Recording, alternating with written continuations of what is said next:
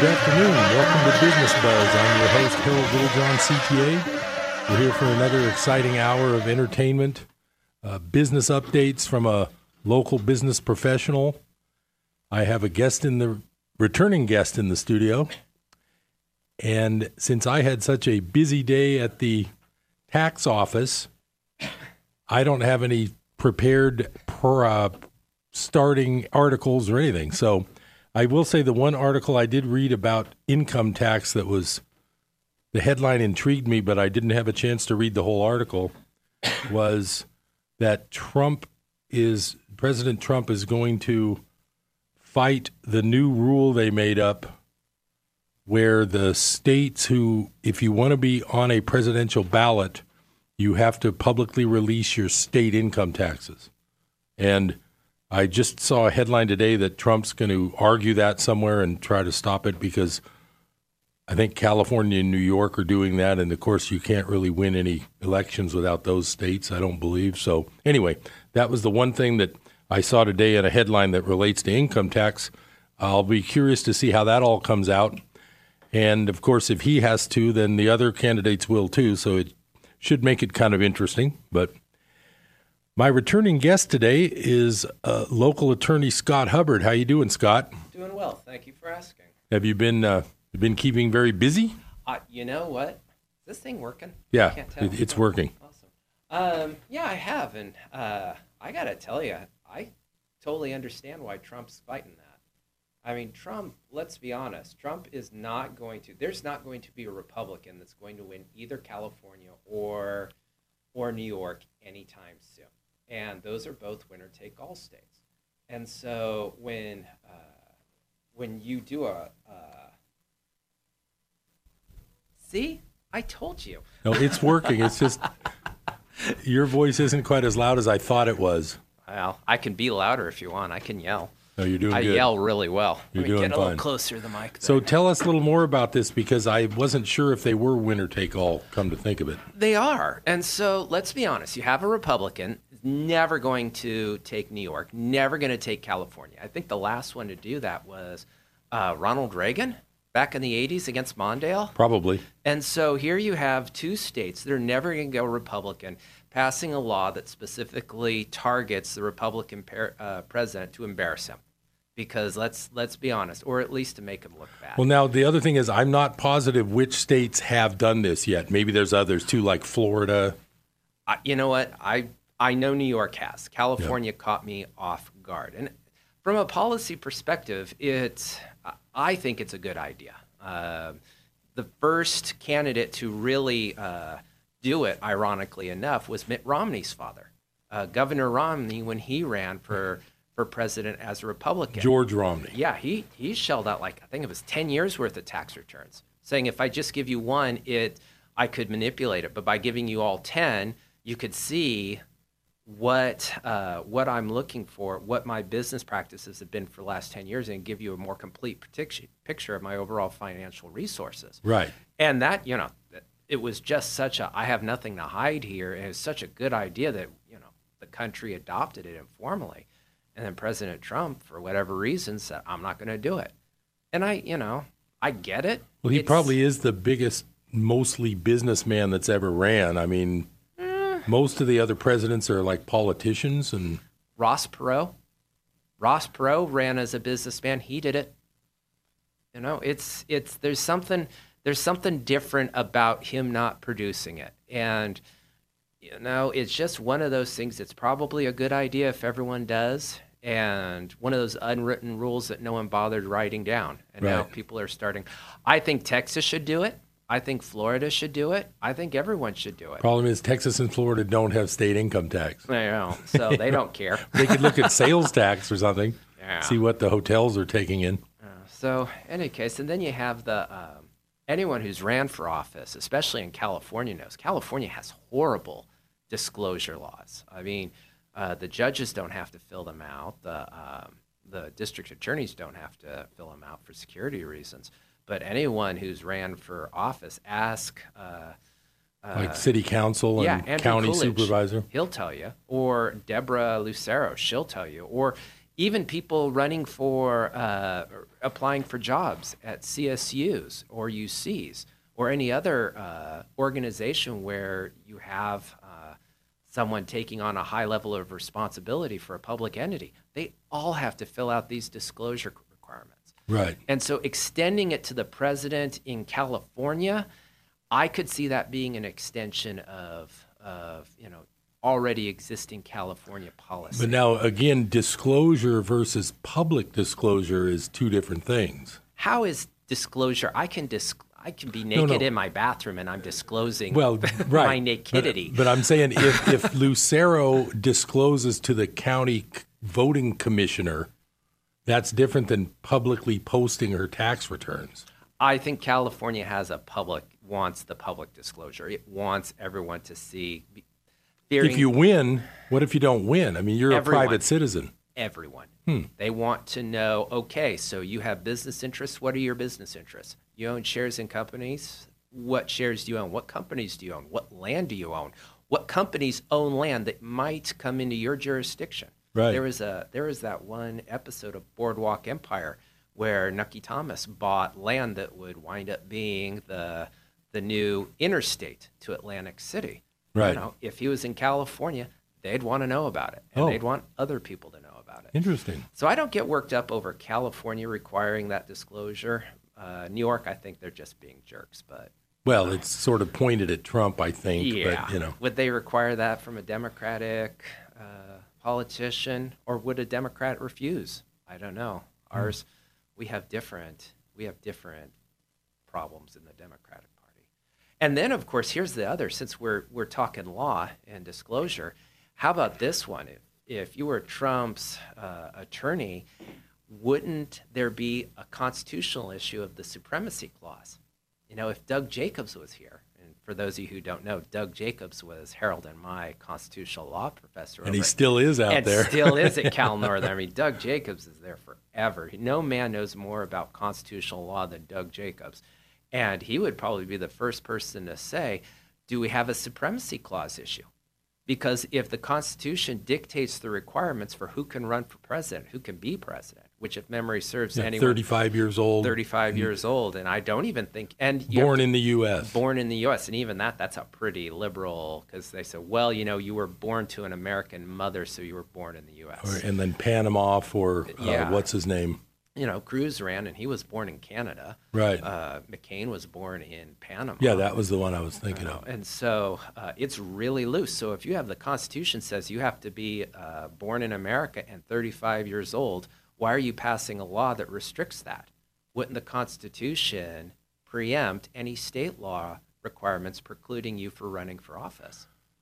Right? Yeah, that's why law school in the United States is weird, because the states and the federal have to sort of work in conjunction, and it's wacko. And, you know, if I was Trump's lawyer, I would be screaming that at the top of my lungs. Right.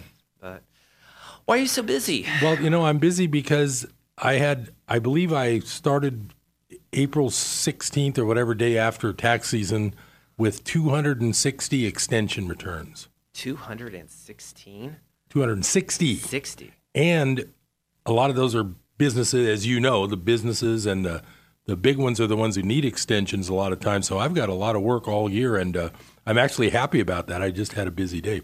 Speaking of job openings, do you believe that Ruth Bader Ginsburg is alive?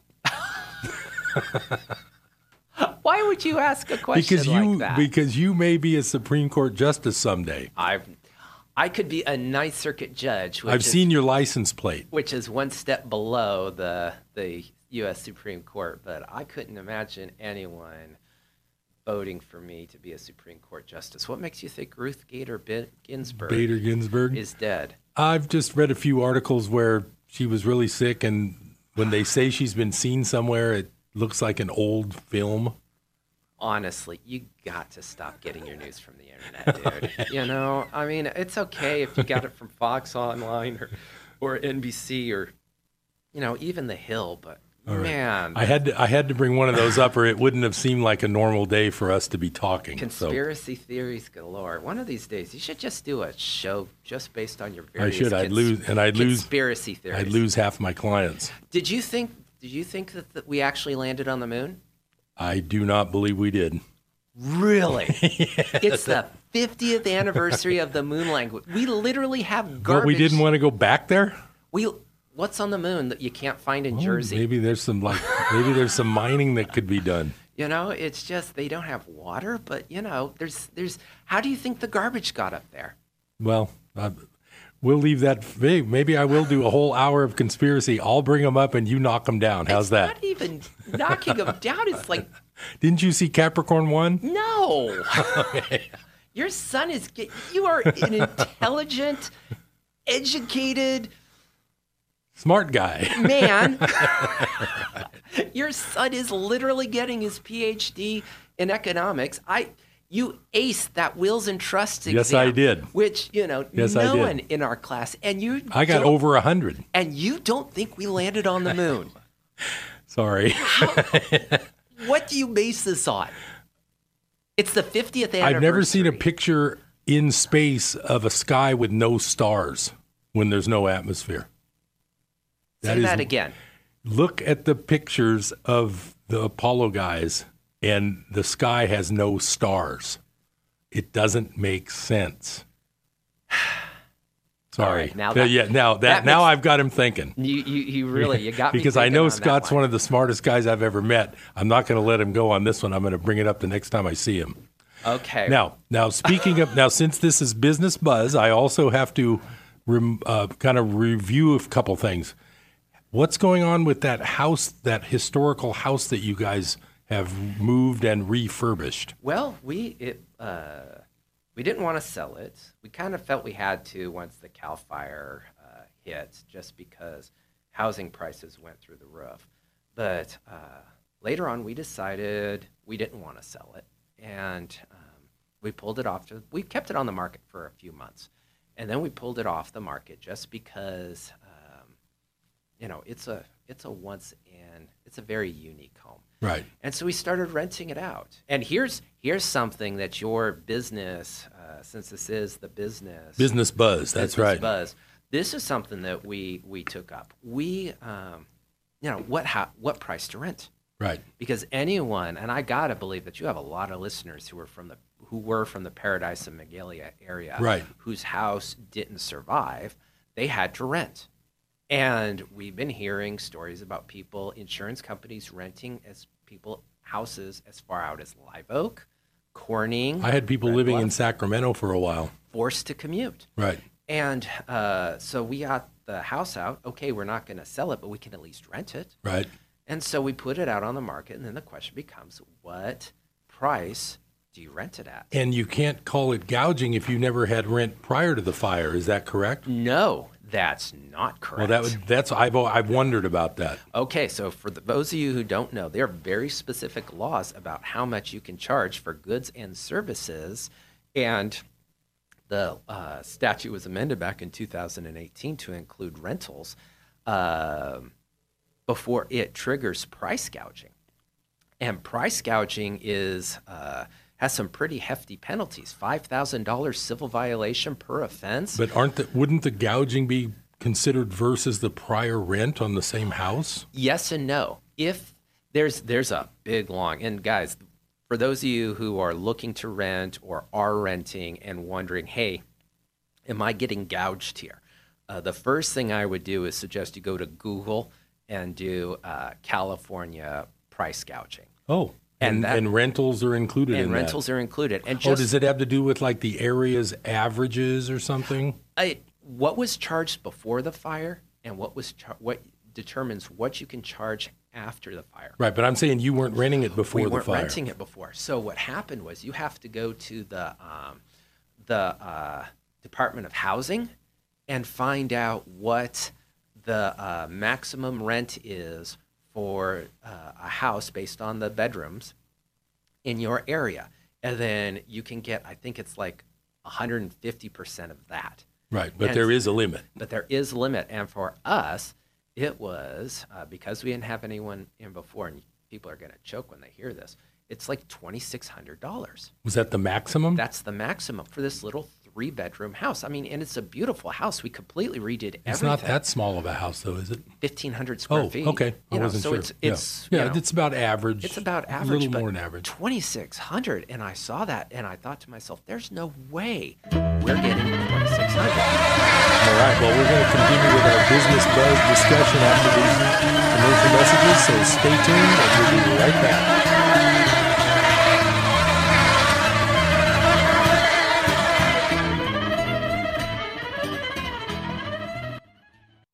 Here's Rick Box, founder of Unconventional Business Network, with today's Integrity Moment. Data is a word in business that has become common, but wasn't common all that long ago. Dictionary.com defines data as individual facts, statistics, or items of information. Computers have allowed us to gather more information faster than ever before. This information can be used to make better decisions when diligently analyzed and applied.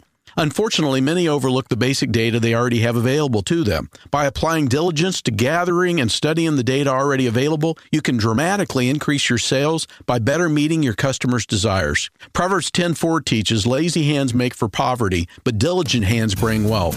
If you desire to improve customer relations, determine what data is most important to knowing your customers and diligently collect, analyze, and apply that information. To learn more about Unconventional Business Network and doing business God's way, visit unconventionalbusiness.org. That's unconventionalbusiness.org.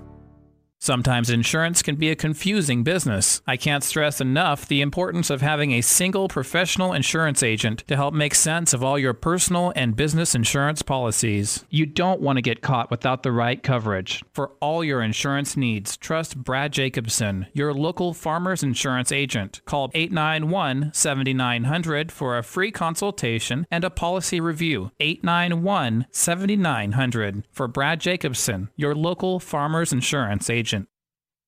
Welcome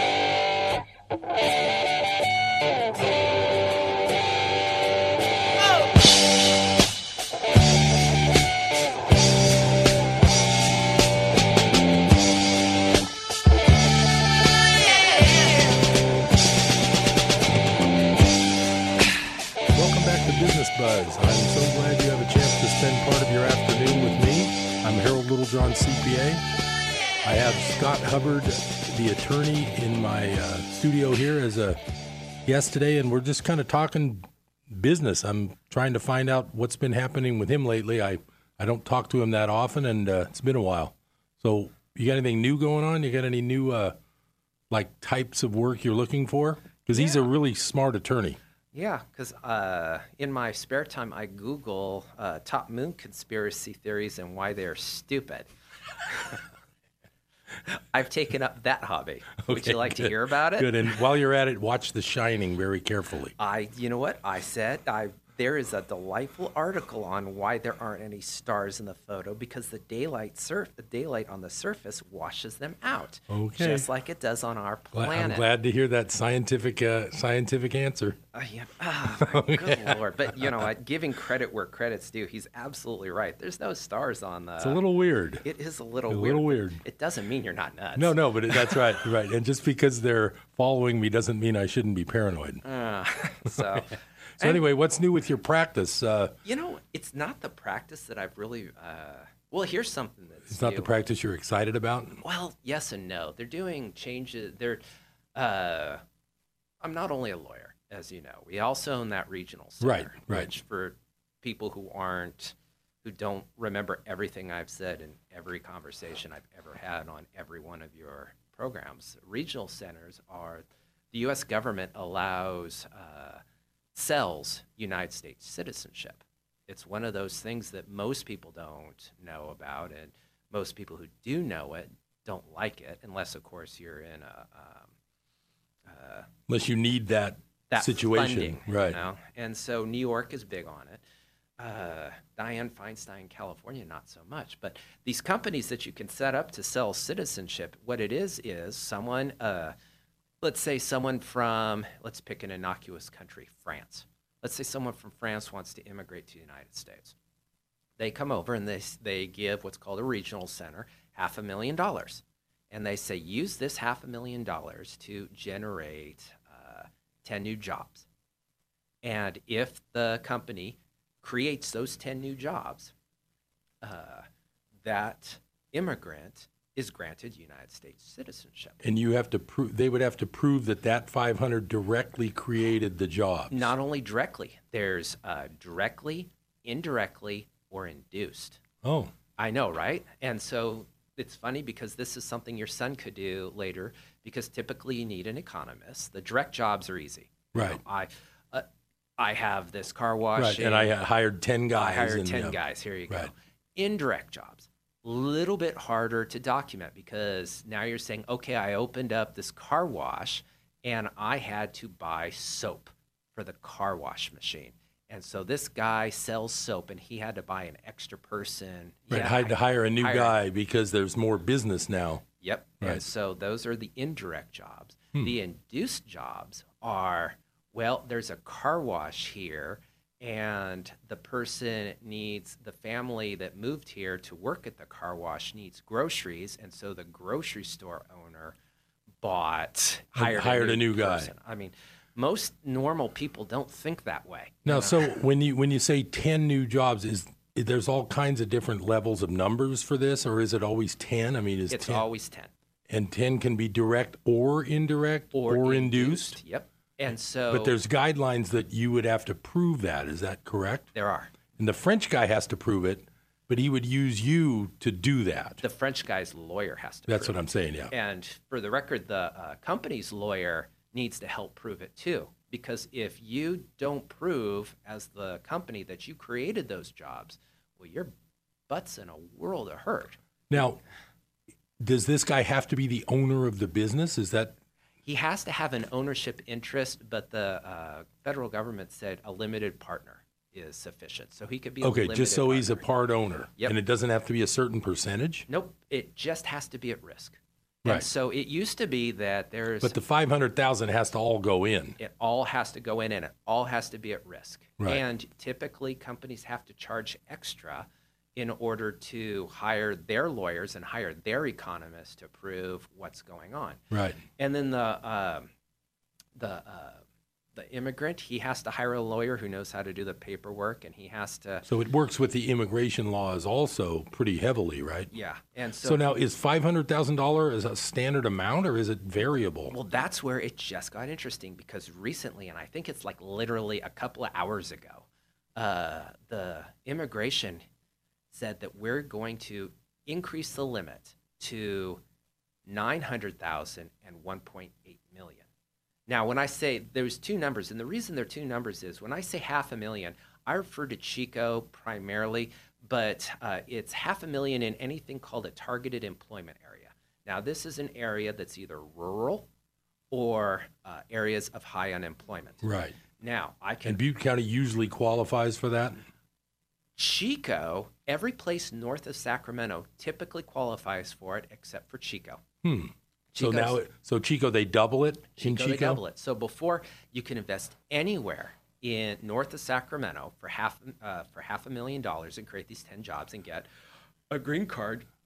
But if you invested in Chico, you'd have to invest $1 million. And that just went up to 900 and 1.8 million. And believe it or not, this is actually a good thing, because they hadn't raised the limits for nearly 20 years. Right, so there was no allowance for inflation. Right, so this was $500,000 back in 1980s. Right. Which was, you know. Right, that's probably $3 million now, yeah.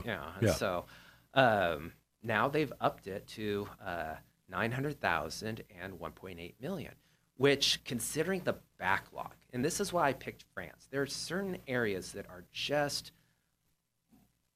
They're really drawn to the EB-5 program. China is one. Just because the Chinese, flush with cash, were eager to invest the cash and get citizenship out of China in America. Can they be dual citizens? Do they have to give up? Because I know there's a lot of places, if I want to be a citizen, I would have to give up my U.S. I think so. I'm an immigration lawyer, but I'm not that good of an immigration lawyer.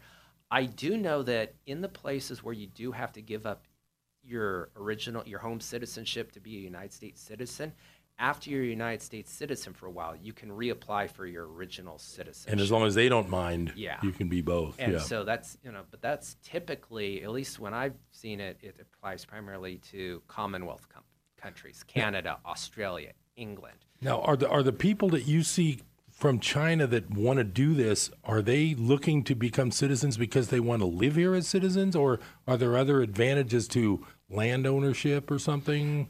Well, because I know it's pretty, the U.S. is pretty wide open to allowing anyone to buy land.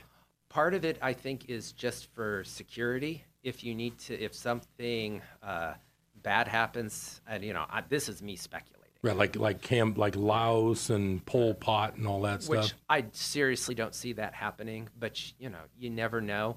It's probably the Chinese equivalent of canned food and shotguns. Right. It's nice to have some place. An escape route or a fall back shelter, on. Right. But the other thing that I think it is that in when you look to the symbol of China, it's the symbol that's the center. It's basically a square with a line drawn through it, which is the Chinese character for the yin center. And yang or something? For center, because China always viewed itself as the center of the world.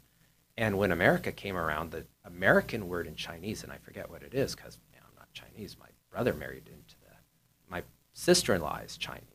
And so she said that the American symbol, the Chinese symbol for America is beautiful land. Hmm. And so we have a lot of, now they look at us as the beautiful land to live in. And so, or at least some of them. I mean, not everyone. I'm sure a lot of people just like, are probably pretty cheesed off of America right now. Right. But, you know, for a good chunk, enough of them to fund this EB-5. And there's a whole cottage industry on this. They had immigration brokers that would charge an arm and a leg, but they would go out, they would find the wealthy investors who want to come to America. And because it's not regulated over there, word of mouth was key. I mean, credibility was coin of the realm. If you screw up one petition, no one's going back to you because people talk. Right. And so there was an entire cottage industry of brokers saying, go to this person, I know him, I trust him, give him your money, he'll get you the green card. Wow.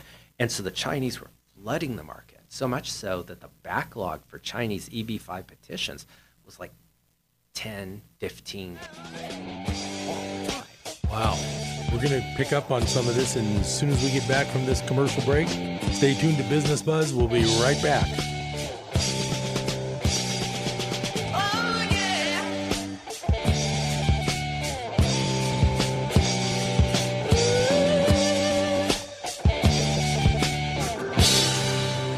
I think we better face something, that there are going to be thousands, perhaps millions of people killed during the tribulation.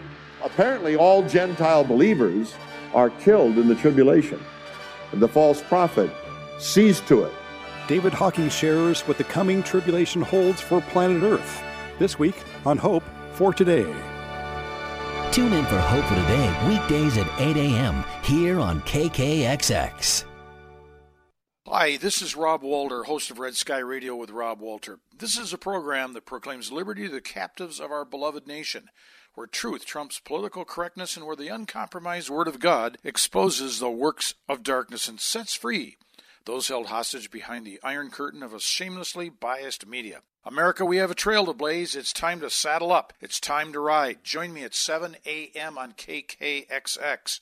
Saturday mornings at 7 a.m. here on KKXX. Hamilton was adopted from a rescue in 2008. He really likes to be around people. I get out my mat and I'm doing a downward dog and he's underneath.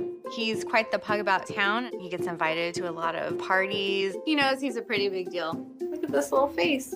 How could you not love him? Hamilton the Pug, Instagram star and shelter pet.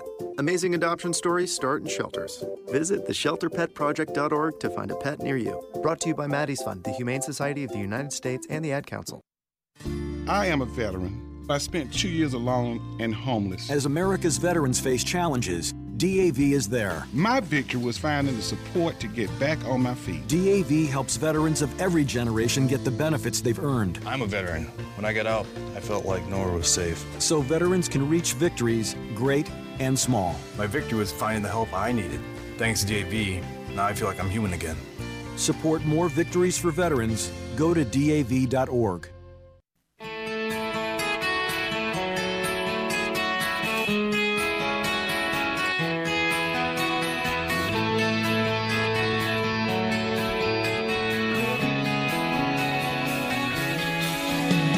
Welcome back to Business Buzz. I'm Harold Littlejohn, CPA. Today I'm talking with attorney Scott Hubbard. Scott, do you think this coincidental 900,000 increase, does it have something to do with the federal government kind of working on immigration in general right now with the wall and all this stuff? Okay, this is the part where I have to, we try and keep politics out of the business. But this problem's been in existence. I'm not going to blame the Trump administration for it because this problem's existed long before he took office. What problem were you? Too many people applying for not enough visas. Oh, so is there a strict number limit on this? There is, and the visas in for EB-5 regional centers. There's what's called EB-5 is employment-based immigration category 5. As you said earlier, buying citizenship. Right. Now, the as a subcategory, that's where there's regional centers. And so the federal government, when they first created the law, they said, okay, we're going to carve out a number of those EB-5 visas, the total visas, and we're going to dedicate them to people who live in certain areas. No, excuse me, people who invest in regional centers. And so with that, they the problem is there were so many Chinese trying to get in that they swamped all the other countries applying, like combined. It was like 95% of all the immigrants under the program were Chinese. There were thousands. I think the second closest category was India.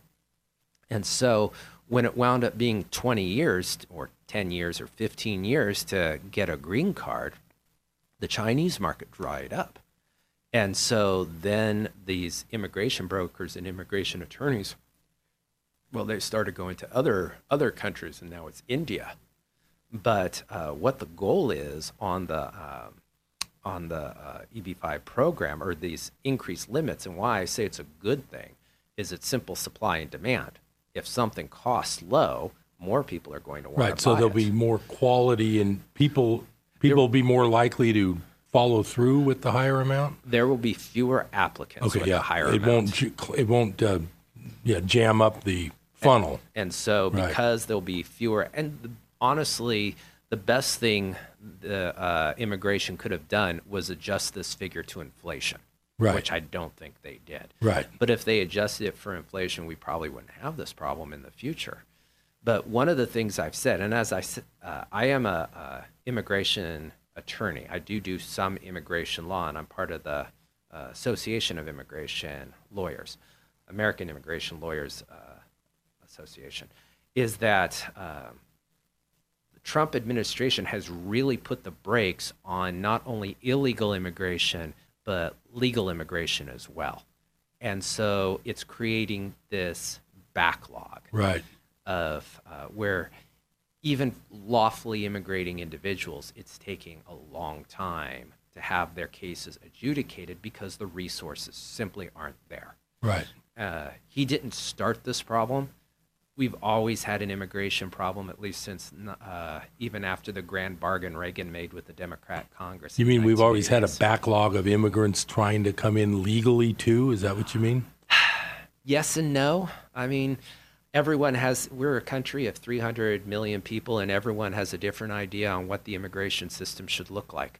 And so trying to get an agreement on anything is darn near impossible.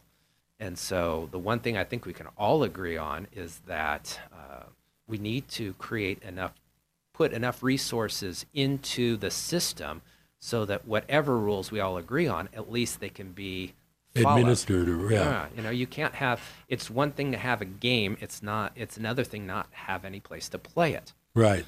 And so right now, regardless of what you think about Trump's asylum policies, just to pick an example, or an EB-5 policy or any immigration policy, you want to have the resources in place to adjudicate those claims judiciously. That's the whole word, judicious. Right. And we're just not there as a country. But it's been that way for a long time. He didn't create the problem, but he definitely exacerbated it. Right. So, and, you know, the whole detaining people in on the border. Right. You know, that's, boy, you know, that's just adding to the problems, because right. we don't need to be locking these people up. We need to do something. I don't, you know. Well, it's a tough one. It is, you know, and I don't have a good answer, and that's one fine. Of the that's one of the first the beginning statements of wisdom is I do not know. Yeah, that's and I fine. Do not know how to solve this. Nobody's perfect. You're fine. Now, I just want to know a little bit more about this regional center. Are you guys like one of a certain number of these and you have to qualify for it, or yeah. you just open the doors? Oh, it's an expensive process to set up a regional center. And it took you guys quite a while to get it rolling, I know. 4 years for government to go through the government process. And is this federal only? It is. Okay. Well, actually, it was. State probably gets involved, right? State had under the old regulations, states designated who, what were areas of high unemployment and what areas were rural. Oh, and so they favored things like Butte County? Well, it was set by statute, so okay. It's really hard to play around with those figures right. or those numbers. So you say, okay, does this area have 150% the national average of unemployment? It right. does. Great, it's a high unemployment area. Okay, you know, or rural areas. You can't drive out in the middle of Tehama County, and I'm not talking about Red Bluff. I mean, like 12 miles out of town, look around and say, yeah, this is definitely urban to me. Right. No. Right. Sooner or later, designations have to pass the straight face test. Right. And so the states used to be the ones who make that determination, and with the new regulations, the federal government's touching on it now. So I don't think anything will change. I think the number of applicants are going to dry up. But their success rate will be higher because there'll be less of a bottleneck.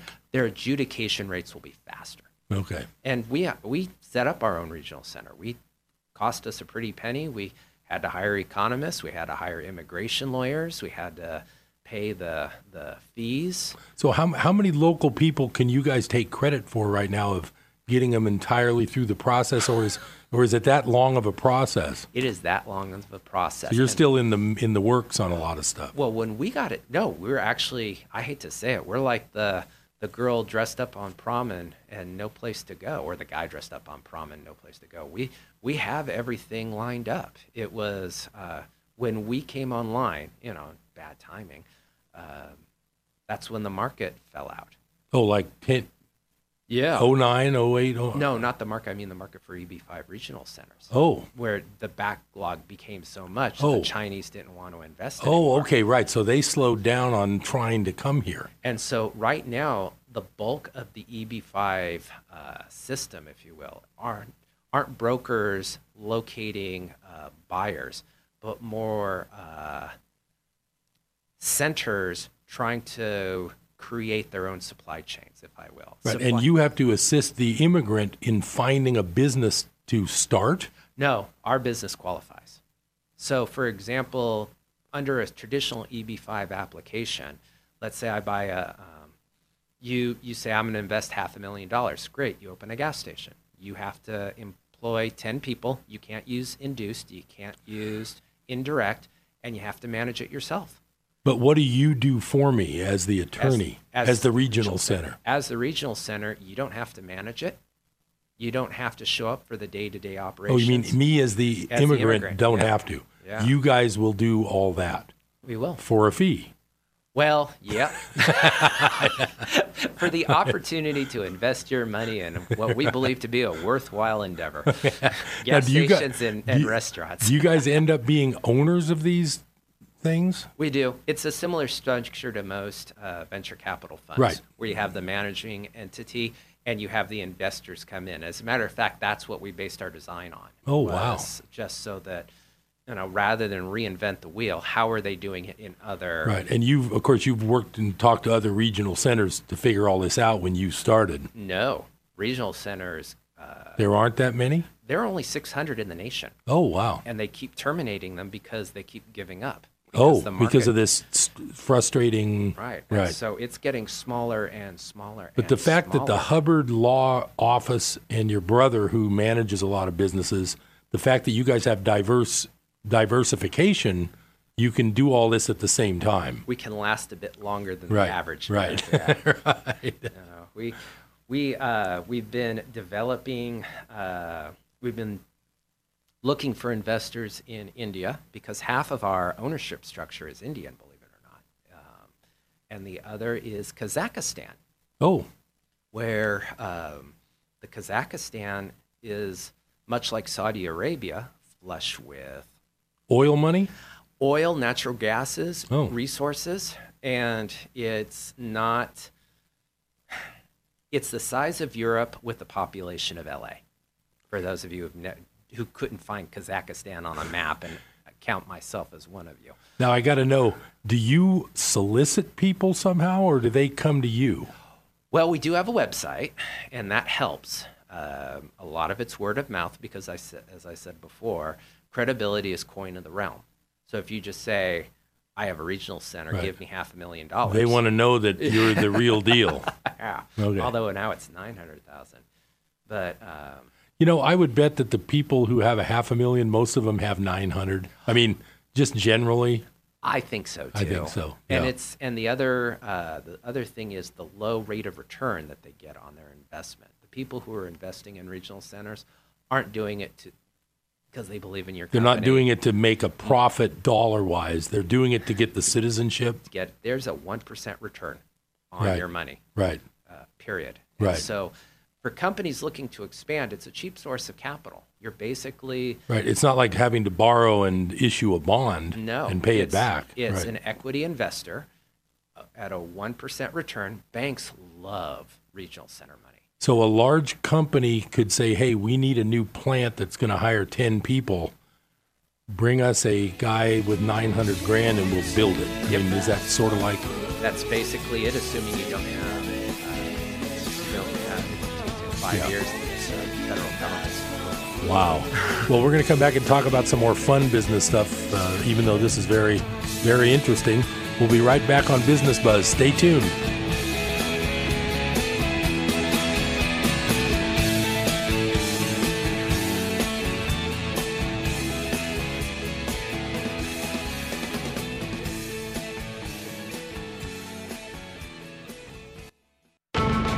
Pacific Justice Institute. This is The Legal Edge, defending your rights as a Christian, a parent, and a citizen. Here's Brad Dacus. A digital announcement service used by several school districts around Portland, Oregon, recently sent a communication announcing a free kids' social justice summer camp. Graphics include kids with raised fists and masks with a star. Classic imagery of the 20th century violent Marxist revolutions. The free camp denies any ties to the church. Now, Marxist ideology is antithetical to the Christian faith. Please pray for these parents and children to hear the true gospel of Jesus Christ. Visit pji.org. The Pacific Justice Institute provides legal representation to individuals without charge. Learn more at pacificjustice.org. That's pacificjustice.org. Listen, as a hiring manager, I've got to tell you, the best job candidate isn't always the typical candidate. Sometimes they're a grad of life. Meet the grads of life. Young adults of unique determination and experience, an ideal fit for your company in an entry-level position, internship, or mentorship. They might not have every qualification you typically look for, but they're exactly who your company needs. Sometimes the best candidates aren't the ones you're used to. Go to gradsoflife.org to learn how to find, cultivate, and train this great pool of untapped talent. Brought to you by the Ad Council and gradsoflife.org.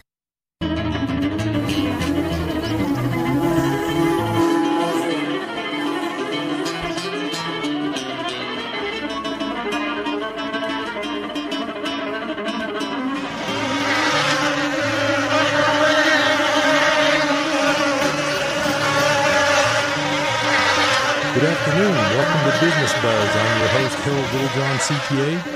We're here for another exciting hour of entertainment, business updates from a local business professional.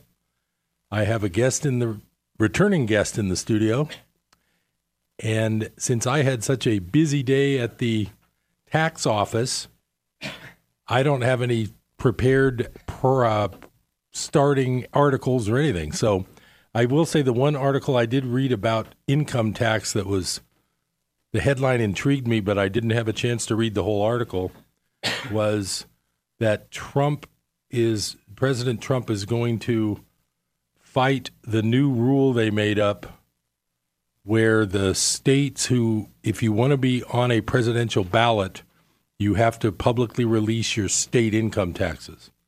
And I just saw a headline today that Trump's going to argue that somewhere and try to stop it, because I think California and New York are doing that. And, of course, you can't really win any elections without those states, I don't believe. So, anyway, that was the one thing that I saw today in a headline that relates to income tax. I'll be curious to see how that all comes out. And, of course, if he has to, then the other candidates will too. So it should make it kind of interesting. But my returning guest today is local attorney Scott Hubbard. How you doing, Scott? Doing well. Thank you for asking. Have you been keeping very busy? You know what? Is this thing working? Yeah, I can't tell. It's working. Awesome. Yeah, I have. And I got to tell you, I totally understand why Trump's fighting that. I mean, Trump, let's be honest, Trump is not going to, there's not going to be a Republican that's going to win either California or New York anytime soon. And those are both winner-take-all states. And so when you do see, I told you. No, it's working. It's just your voice isn't quite as loud as I thought it was.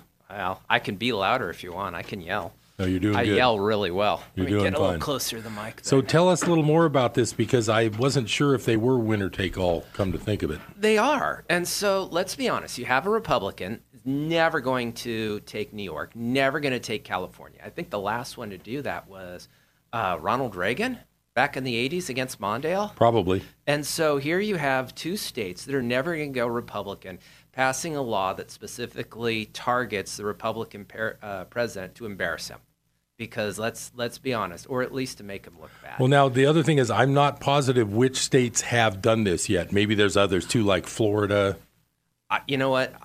I know New York has. California caught me off guard. And from a policy perspective, I think it's a good idea.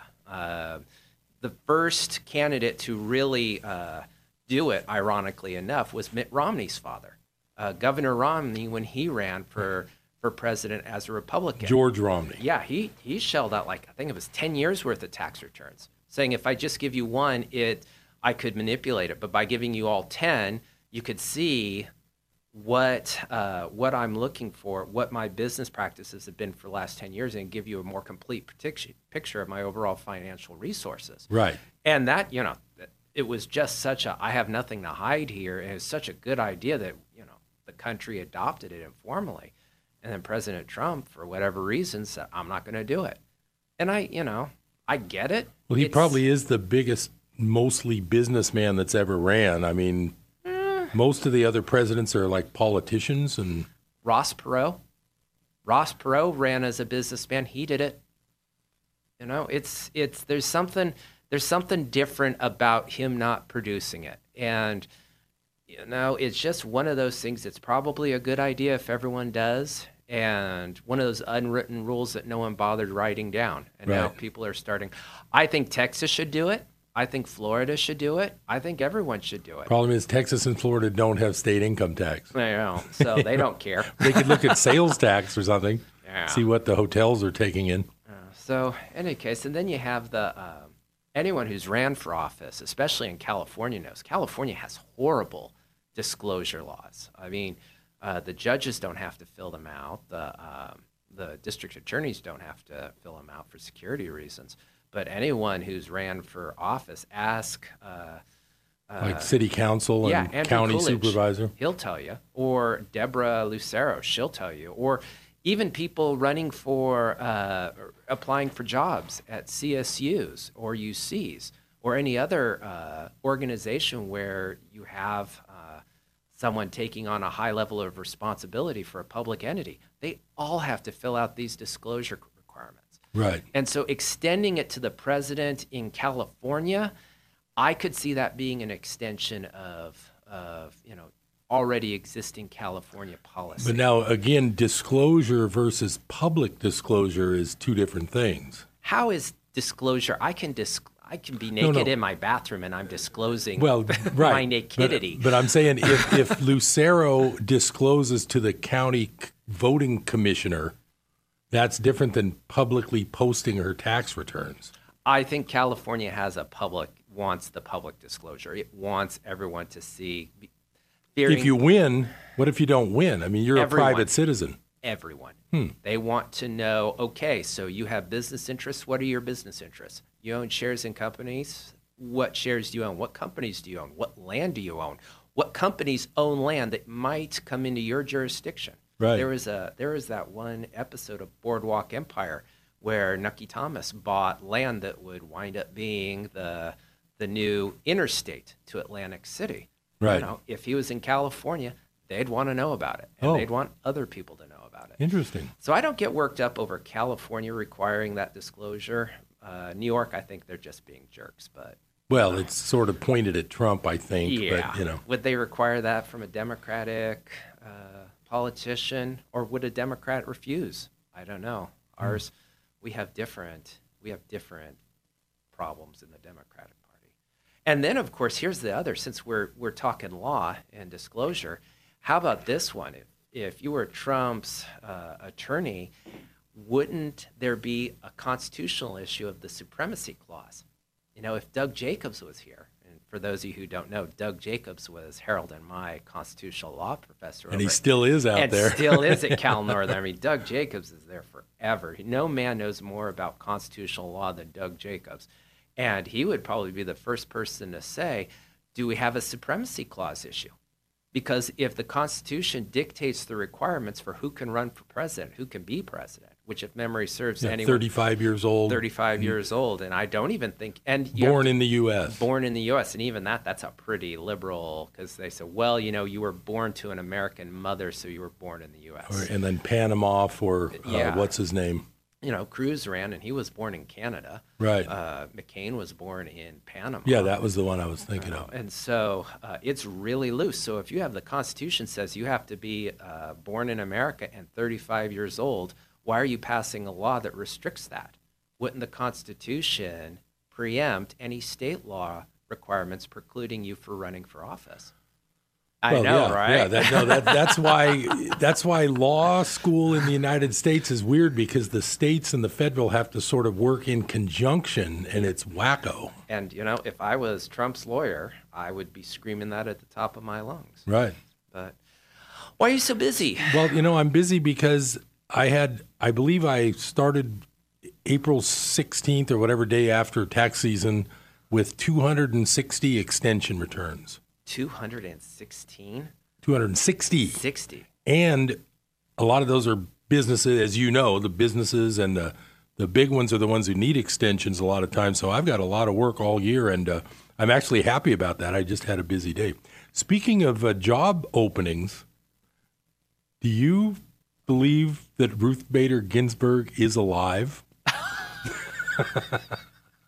Why would you ask a question like that? Because you may be a Supreme Court justice someday. I could be a Ninth Circuit judge. I've seen your license plate. Which is one step below the U.S. Supreme Court. But I couldn't imagine anyone voting for me to be a Supreme Court justice. What makes you think Ruth Bader Ginsburg is dead? I've just read a few articles where she was really sick, and when they say she's been seen somewhere, it looks like an old film. Honestly, you got to stop getting your news from the internet, dude. It's okay if you got it from Fox Online or NBC or, even The Hill, but right. Man. I had to bring one of those up, or it wouldn't have seemed like a normal day for us to be talking. Conspiracy theories galore. One of these days, you should just do a show just based on your various conspiracy theories. I'd lose half my clients. Did you think that we actually landed on the moon? I do not believe we did. Really? Yes. It's the 50th anniversary of the moon landing. We literally have garbage. But we didn't want to go back there? What's on the moon that you can't find in Jersey? Maybe there's some Maybe there's some mining that could be done. You know, it's just they don't have water, but, you know, there's how do you think the garbage got up there? Well, we'll leave that. Maybe I will do a whole hour of conspiracy. I'll bring them up and you knock them down. How's that? It's not even knocking them down. It's like. Didn't you see Capricorn 1? No. Okay. Your son is. You are an intelligent, educated. Smart guy. Man. Your son is literally getting his PhD in economics. You aced that wills and trusts exam. Yes, I did. Which, you know, yes, no one in our class. And you. I got over 100. And you don't think we landed on the moon. Sorry. What do you base this on? It's the 50th anniversary. I've never seen a picture in space of a sky with no stars when there's no atmosphere.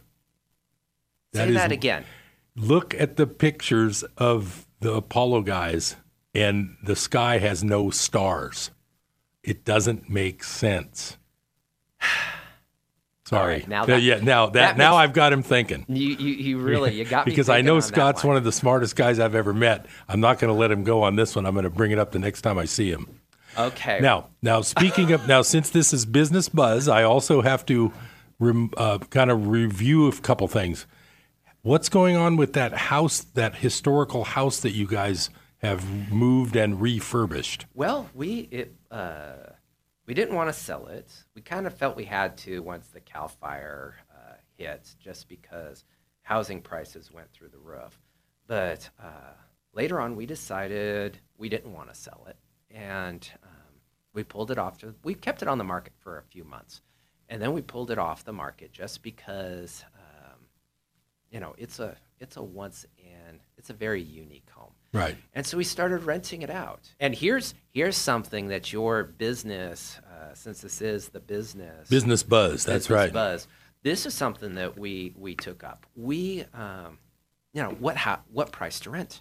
Right. Because anyone, and I gotta believe that you have a lot of listeners who were from the Paradise and Magalia area, right, whose house didn't survive, they had to rent. And we've been hearing stories about people, insurance companies renting as people houses as far out as Live Oak, Corning. I had people living in Sacramento for a while. Forced to commute. Right. And so we got the house out. Okay, we're not going to sell it, but we can at least rent it. Right.